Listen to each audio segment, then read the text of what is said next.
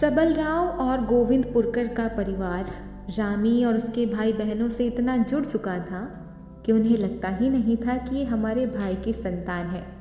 रामी नौ वर्ष की हुई तो आस पड़ोस के लोगों ने बातों ही बातों में ताने मारने शुरू कर दिए कि देखो, लड़की सयानी हुई जा रही है और इन्हें इसके विवाह की चिंता ही नहीं है। सबल राव ने लोक लाज की खातिर ना चाहते हुए भी रामी की शादी करने का फैसला कर लिया। उन्होंने बम्बई के अपनी जान पहचान वालों में इस बारे में बात चलाई।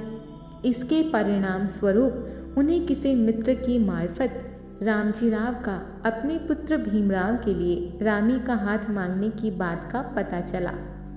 सबल राम ने देखा कि लड़का तो बहुत सुंदर है, होशियार है, अभी पढ़ ही रहा है। इस घर में हमारी लाडली सुखी रहेगी। ऐसा सोचकर उन्होंने भीमराव के साथ रामी का विवाह करने की बात मान ली। भाईखला मोहल्ले के मछली बाज़ार में विवाह स्थल बनाने का फैसला लिया गया। शाम को जब मछली बाज़ार की दुकानें बंद हो गईं तो एक बड़ी सी दुकान के चबूतरे को विवाह मंडप के रूप में चुना गया।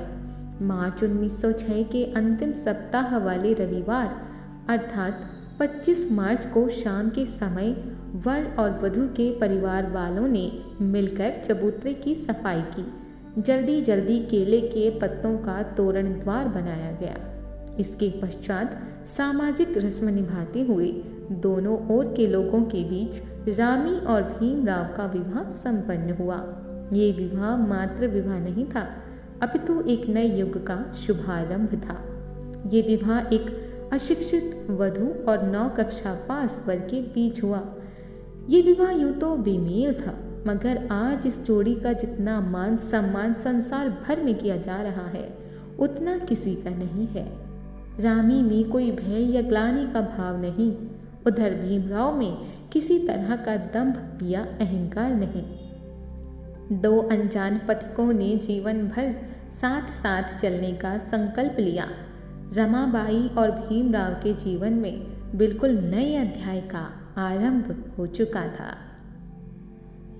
उम्मीद करती हूँ आपको कहानी पसंद आ रही होगी और अगर पसंद आ रही है तो हमारे चैनल को फॉलो ज़रूर कर लें। तो मैं मिलती हूँ अगले ऐसे ही एक भाग में। तब तक के लिए जय भी नमो बुद्धाय, नमस्ते, अल्लाह हाफिज़, सत श्रीकाल बाय।